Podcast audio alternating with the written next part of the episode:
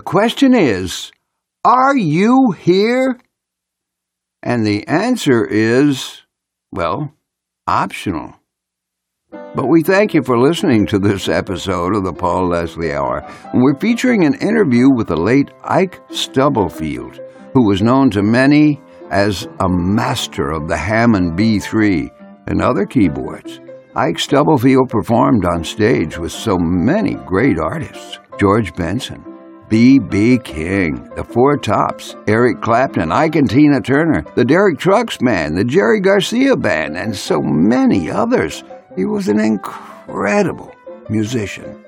You know, it's kind of funny how the interviewer, Paul E. Leslie, met Ike Stubblefield. One New Year's Eve, Ike stopped Paul on the street just outside the Fox Theater. And why? Well, who knows? Maybe he thought Paul looked funny. You just never can tell. Anyway, they struck up a conversation, and it felt so natural that the idea to do an interview soon came up. Well, they recorded this interview at the now defunct Sambuca Jazz Cafe in Atlanta. Then, it was a very sad day when we learned Ike Stubblefield had passed away back in 2021. Ike had a lot of friends, and for anyone who ever saw him work and perform, oh, it was quite an experience. You know, it's our passion to keep interviews like these available to you and to the masses. We've been going for 19 years and counting, but we want to double our YouTube audience before we hit 20. So go to YouTube, subscribe. It's free. Look up The Paul Leslie, hit subscribe, and bing bing, ring that bell. Well, now we take you to that interview with Ike Stubblefield, recorded back in the early days of this show. We thank you very much for listening, folks. And remember, make the most of every day. It is our pleasure to announce the famed master of the Hammond B3 organ, Mr. Ike Stubblefield. So thank you so much for joining us. Well, thanks for having me. You have an amazing history. There's going to be a lot to go over, but I think most stories are best from the beginning. So, given the fact that your sister took piano lessons, Yeah, at uh, age, I believe seven, and I was actually about three three years old during that time, and uh, it was quite interesting because uh, you know she'd have her lesson and uh, get up from her lesson with the teacher, and I, I would crawl up on the piano bench and start playing her lesson, watching her, them leave, not even looking at the keyboard. So they knew something was up then. it was fun for me back then until it you know got serious, of course, later on. did you grow up in an exceptionally musical household? I would have to say, yeah. My my mom was a trumpet player in a big band in Chicago uh, when she was in her teens, and, and of course got married and went into family life. And I had cousins that were all into music and stuff. Clyde Stubblefield, drummer with James Brown, and let's see, Philip Church is also a relative. So I mean, I, I had a lot of influences around me as a kid growing up. So it was it was all educational. When you were growing up, what kinds of music did you like listening to? Oh boy, I was all over the place. When I got around, uh, or around 12, 13 years old, I, I was listening to Frank Zappa, I listened to, of course, Motown, Miles Davis, all, all the jazz stuff, R- R&B, blues, being BB King. Uh, actually, I played with BB King when I was about 14. It's not everyone that gets to play with BB King when they're 14. How did that happen? Well, he came to uh, Toledo, Ohio, my hometown. His organ player got sick, so uh, he heard about me, and and I uh, went over and just uh, rehearsed with him before the show, and that was history. He just said, "Hey, we need to do some gigs," so I went out with him for about three or four weeks.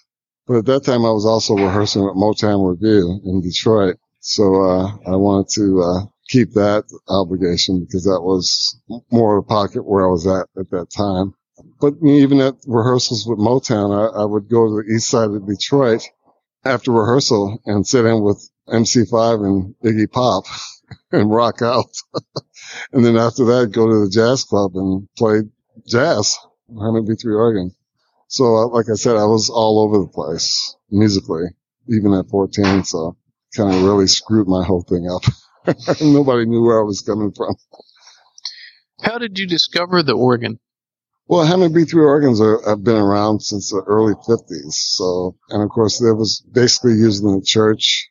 Even to this day, it's, it's a main staple for gospel music and that sort of thing. But back in the 60s, it filtered into rock and roll and pop. And with Motown, I didn't use, there was no B3 on Motown records, basically. It was all Fender Rhodes and piano and stuff. So, I mean, basically with Motown, I played, you know, keyboards. A lot of people don't realize that I do play keyboards. it's not just organ. Being versatile that way because I ended up going to England and I was w- working with Rod Stewart on some gigs. That's where I met uh, Eric Clapton for the first time. So story behind that as well, but I won't get into detail right now. What was the music scene like in England? I love the music scene in England because there it's its own music scene. It's not like any other music scene in, in the world. I mean, of course, everybody wanted to come over to the States and, you know, they had idols here in the States that they were trying to perform like. And, but at the same time, they had their own individuality. And in England, it's more of a lifestyle. Music's more of a lifestyle opposed to a, a fad. The kids are around it. It's more of a traditional thing for for musicians over there. And back in the day, then it was it was much easier for musicians to communicate and work together. How should I say? It was more of a family sort of thing.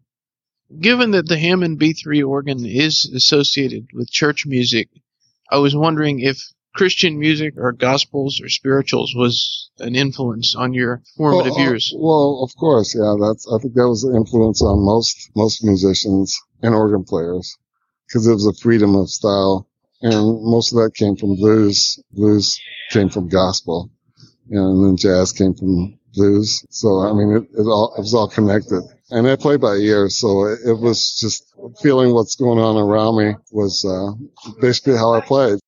When you were growing up, did you always know that you wanted to be a musician? Oh yeah, absolutely. Yeah. Let's see. I was 12 years old and I knew I wanted the Hammond B3 organ from a family of seven kids, two sets of twins. I have a twin brother, five girls, two boys. Pretty big family for that, for back in the day. And basically I told them that I wanted a Hammond B3 organ for Christmas. I told them that in June and I, I, said, I'm not speaking to anybody until I get it. so right around October, after I didn't say anything to anybody, a word, I just gave them a silent treatment. I found out that they were looking for one, and sure enough, they, they got me one. so uh, after that, I was gone. Once I had my toy, my instrument, then uh, I was going to hit the road. Do you remember the first time music wasn't just playing for the love of it, but playing for your first paying gig? Well, that was never, as a kid, that was never really a priority because I was just so happy to play. I didn't, you know, but being around musicians 10, 15 years older than me, being 14, they were all like 24, 25, 30, and they were already into the business part of it. So I, I learned that end of it pretty early that. And coming from a business family, my uncle actually had Stubbs barbecue sauce. It's called Stubbs. so, I mean, all in my family, there was always like a business sense. Had to get paid, yeah. Might as well be something you love all I've ever done was music. I've never worked for anybody else, always been self-employed. So in that case, if you don't get it done, it doesn't get done, you don't get paid. So, but it's also, uh, important to have a good team together because you can't win by yourself. And a lot of, a lot of musicians even today think that they can do everything themselves without, you know, it's like going against the 49ers to try to get a, a touchdown by yourself. They're not going to let you do it. They might have fun on the way, let you get close and then bang, you're down. uh, unless you got a good team, it's it's hard to hard to win. Seems like any type of journey you take or anything you accomplish, there's always going to be someone that, that you you look back to that helped you. I was wondering about when you started playing with like the Motown Revue greats. Was there any person in particular that maybe served as a mentor to you?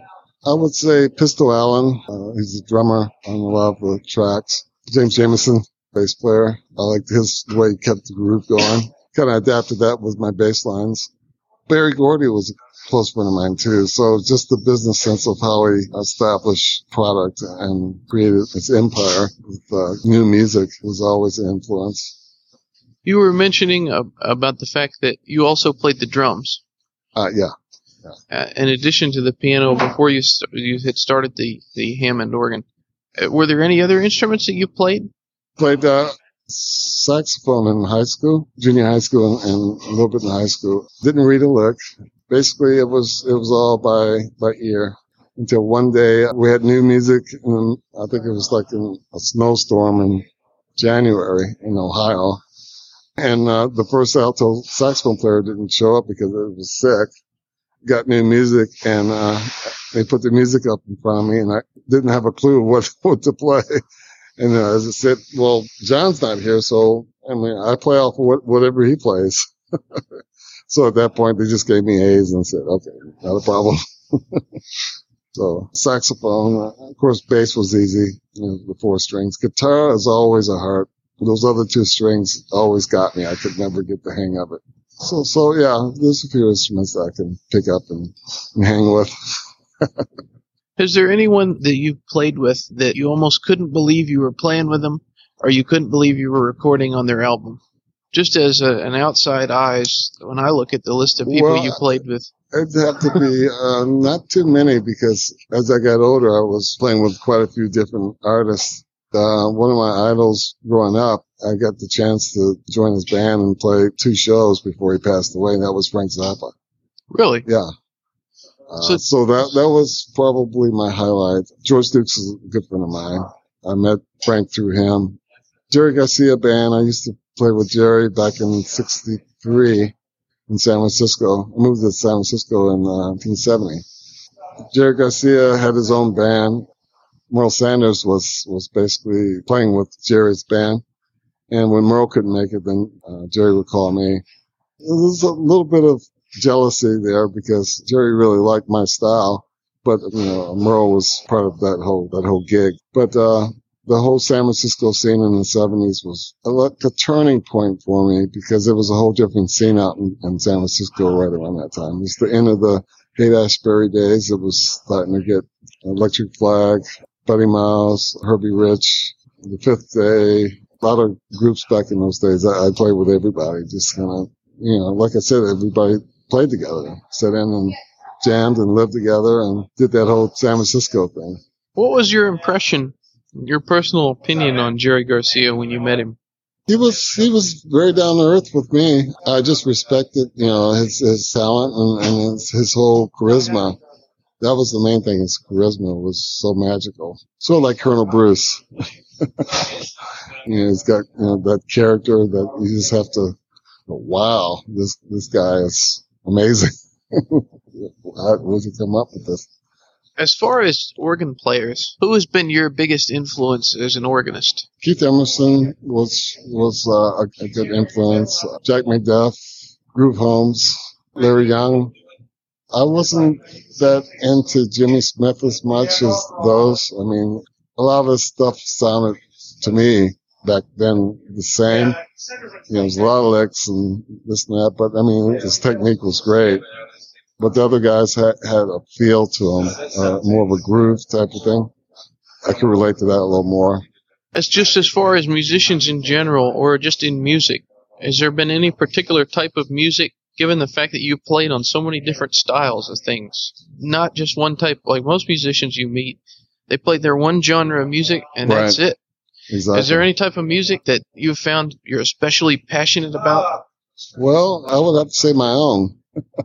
because at this point, my, you know, it's, I played everything else. So, I mean, I listen to basically classical and choral music when I'm at home. Uh, I don't even listen to what the radio or what my competition might be if I'm recording.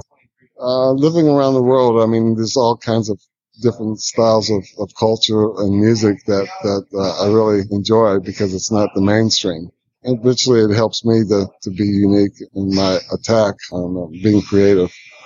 Given the fact that you've moved around so much, Were you at all intimidated to just go into an area and never intimidated. never intimidated? No. Because it seems like you'd have to kind of start over to make the contacts, to meet the people at the clubs, and to play with all these bands. No, I've never had any, you know, because I, I you know, as a kid starting out, I, I had to just go up and, and come to the plate. So uh, I was taught there's no such thing as a mistake.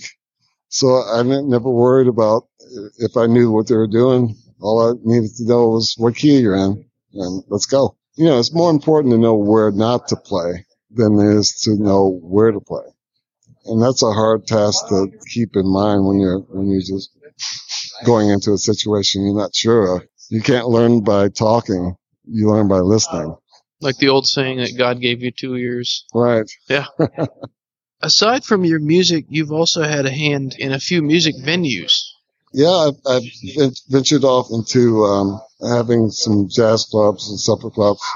I started one in Vancouver called the Green Onion in uh, Gastown. Eventually went back to Ohio and having experience from Vancouver, I wanted to put something back in my hometown. So I started a supper club called Yikes Supper Club. And that's how I felt when I was getting into it because it was actually my own money and everything. And uh, so I said, yikes, what am I getting myself into? So I said, I'll just call it yikes. I had no idea that my name was in Ike was in Ike, yikes, you know, Y-I-K-E-S. And uh, that went really well. I had some major artists come through because of, by then I already had connections with a lot of artists. So a lot of people in, traveling from the East Coast coming through Cleveland to Detroit or Chicago had to come through Toledo. So I would catch them in between their sh- shows or in between their days when they had dead days and, and they would come in and actually play for very little. So it worked really well. And, uh, then I moved down to Atlanta and I started a place called the Blue Room in Peachtree Battle Shopping Center. I said, this, you know, the city needs a Hammond B3 organ room that, that's dedicated to Hammond B3 organ. So that's kind of what happened here in Atlanta with the, with the club scene. What drew you to Atlanta? It just happened to be one city that I never really spent any time in, uh, outside of touring and then the next day I was gone. So once I was here, I kind of really liked the, the musicianship and the, the whole feel of everything. Meeting Jeff Sipe and Colonel Bruce and those guys, Ricky Keller, just kind of uh, was opening up doors that I hadn't felt like since uh, back in San Francisco. So that kind of uh, really kept me here. Felt at home. Tell us about Is Not Was. Is not was. Ah, Yes, Is Not Was. yeah, that was a group uh, I started up in Toledo. That was an interesting group. Uh, it was a guitar player named Leon Cook, who was with Jack McDuff and Groove Holmes. He's pretty good vocal, great vocalist and really good guitarist. Percussionist was uh, Tony Ben, who was who won a, a Grammy with Taste of Honey. He was with that group. Leon's son was was just getting into playing, so the whole feel with that was great, and recorded one album. Uh, did pretty well with it. Won a, a regional uh, People's Choice Award for that CD. So, but it was a pretty magical group. Who here in the Atlanta, or actually the whole state of Georgia, the music scene here, would you have to say has been one of the uh, more impressive acts? Well, Colonel Bruce has a has a gift for for putting great musicians together. So I respect all all of what he's done. I don't get out much as far as if I'm not performing, I kind of kind of stay in. Derek Trucks band, all those guys are friend, friends of mine, and I play with Yonrico Scott and his band sometimes. It's a lot of extremely talented musicians in Atlanta. I just wish that they, they were more supportive of each other as a music scene, like I did in Detroit. I mean, I'm, I'm over at Cafe 290 playing jazz, smooth jazz with cats, and then I'm over playing with Colonel Bruce, and then I'm doing my thing, which is, you know, kind of everything. So, uh, I'm basically in the clique of all of them. So when I'm playing, then people get come together to come hear me or sit in, and they don't even see each other for years until they come out and hear me. I'm trying to establish that old school of, uh, of working together. The Blue Room was helping doing that as well because uh, it was a musician's place to play. I mean, it was run, ran by a musician, and musicians were treated the way they're supposed to be in, in, a, in a club. So there it is. What model Hammond and Leslie speakers are you using today? And are there any other keyboards that you are fond of playing? Well, I own uh, to this day nine Hammond B3 organs. They're all 1973s. That's my uh, niche. I think that's the best year for, for my sound. Uh, about 18 Leslie's. And I have them scattered all over the world. I keep one in Germany, one in England, one in West Coast, one East Coast, one up in the, my hometown, Toledo, and one down here, and the rest are in storage. Basically, so I don't have to be uh, the mercy of a rental organ if I'm traveling. I know exactly what I'm going to be playing. And any keyboard per se, I mean, I'm pretty versatile with you know, Fender Rhodes and, and Tritons, and they're all the same to me. I mean, the real thing is, you know, B3 all the natural sounding instruments like real Fender Rhodes. I mean, you can't beat those sounds and everything else is synthesized, but actually. There are a couple of acts that feature organs. The one that comes to mind, like, for example, Gregg Allman, but it doesn't seem to be as prominent of an instrument as compared to other keyboards. Why do you think that is? Because well, it's, it's such a wonderful sound. Well, yeah, I mean, I mean, it's a big instrument too. So, I mean, a lot of people just don't have a way of, of transporting it. I think that's the main issue. And it is an older instrument, so the maintenance on it, it has to be kept up. You know, if something breaks, then you have to know where to re- really go to get the, the parts for it. So it's easier and more convenient for people to, to use uh, Korgs or whatever, you know. But of course, the sound's not going to ever be the same. And it's rich. And a lo- lot of organ players come from playing piano, so they don't really know the the, the whole technique of drawbars and harmonics. And I mean, Hammond B3 organ is amazing instrument. Yeah, I mean, it's so versatile. You can make it sound like anything. There's a band called the Code Talkers, mm-hmm. and they have a song that they paid their tribute to you. Yeah, and they did. I was wondering if you can tell us about the song. Well, basically, I was living in Sandy Springs. I was invited to come down to the Brandy House to sit in with Jeff Sipe on drums, Adam Nitti on bass, and Steve Cunningham.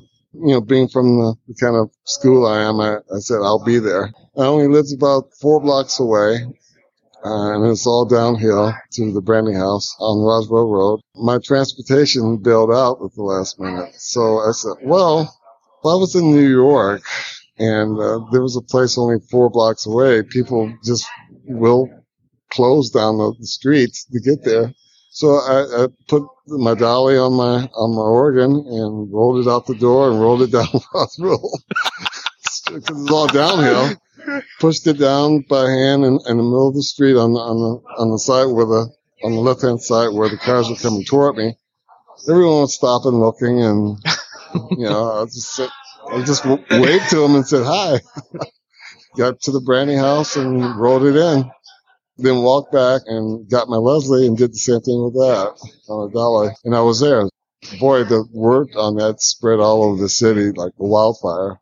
And of course, I have a, a parrot named Stanley, and uh, he counts off songs and stuff like that, and talks a lot. So, so all those lyrics in that song happen to be true. Oh yeah, sits on my shoulder and screams. So when you're not playing the organ or recording, what kinds of things do you like to do? Well, I used to be pretty active uh, from living in London. I used to play polo a lot and uh, tennis. Uh, my bones won't let me do that anymore. Uh, getting older.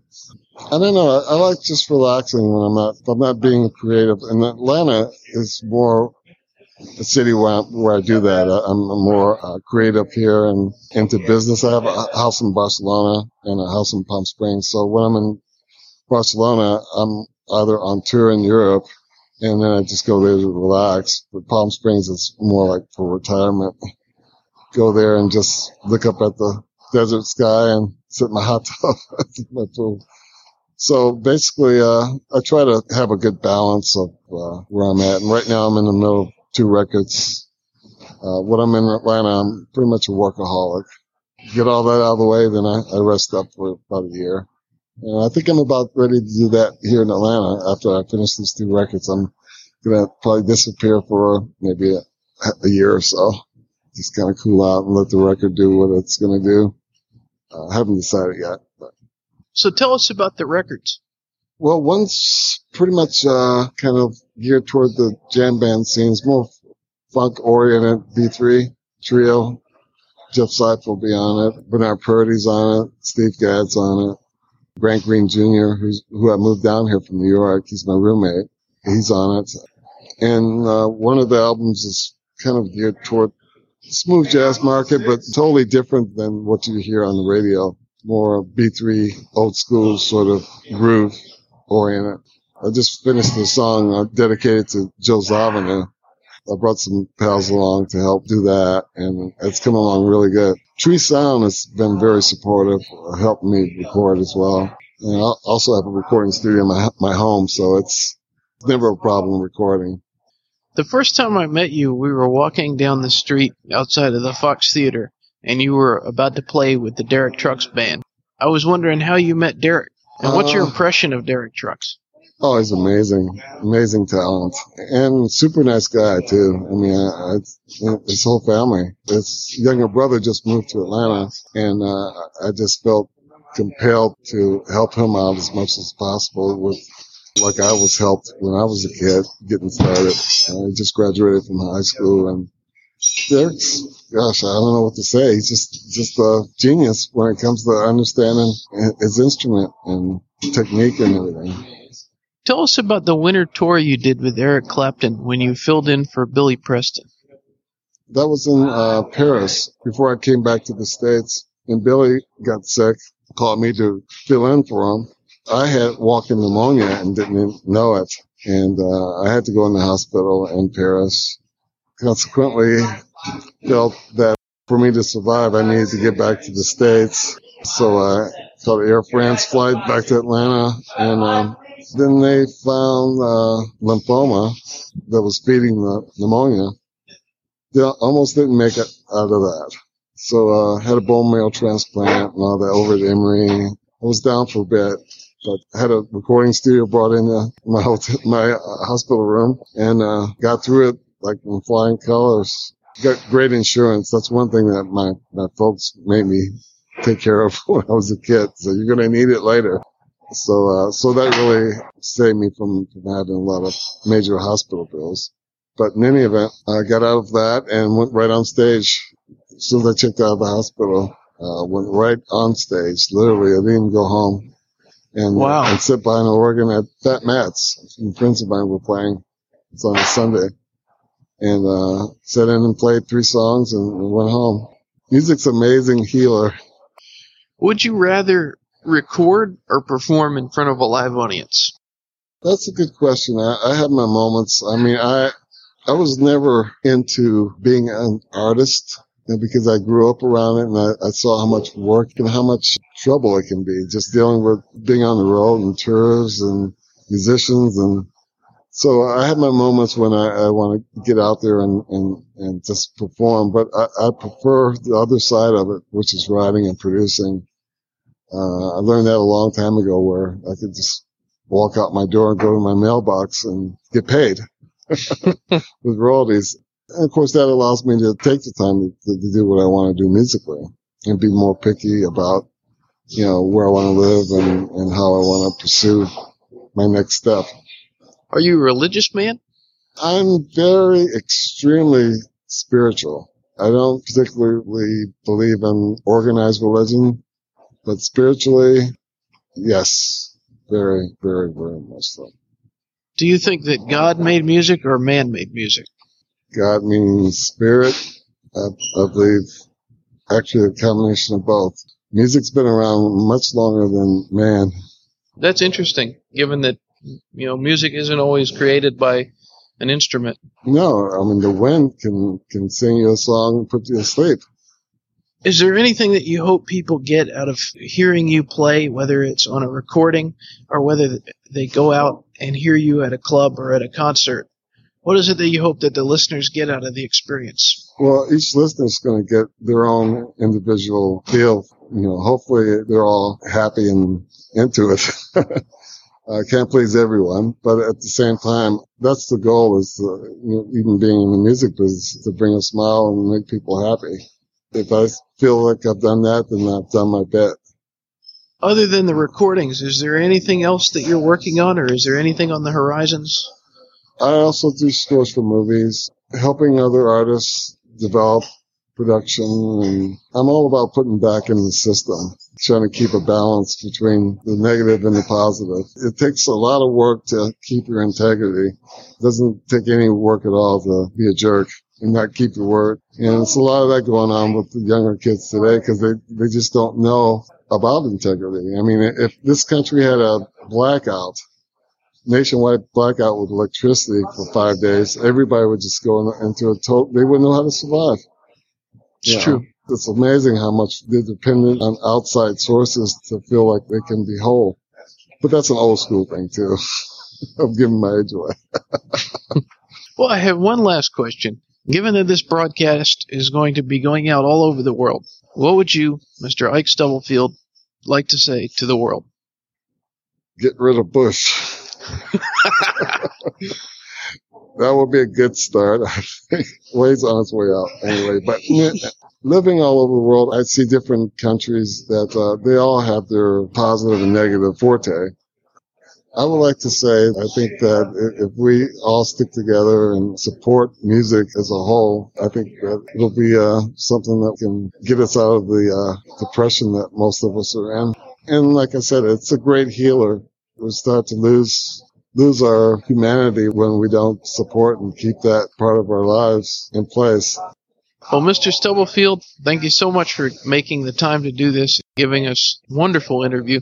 Well, thank you. I really appreciate it.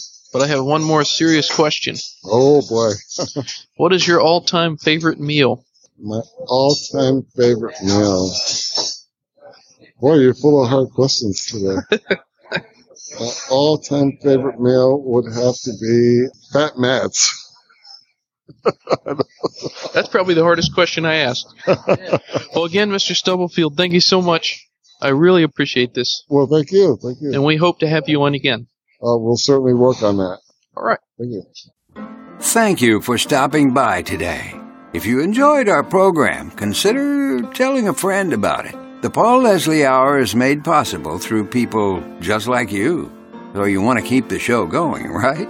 Go to thepaulleslie.com. That's thepaulleslie.com. Click on Support the Show.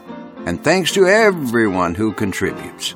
Performance of the intro music is courtesy of John Primorano, The Entertainer, written by Scott Joplin.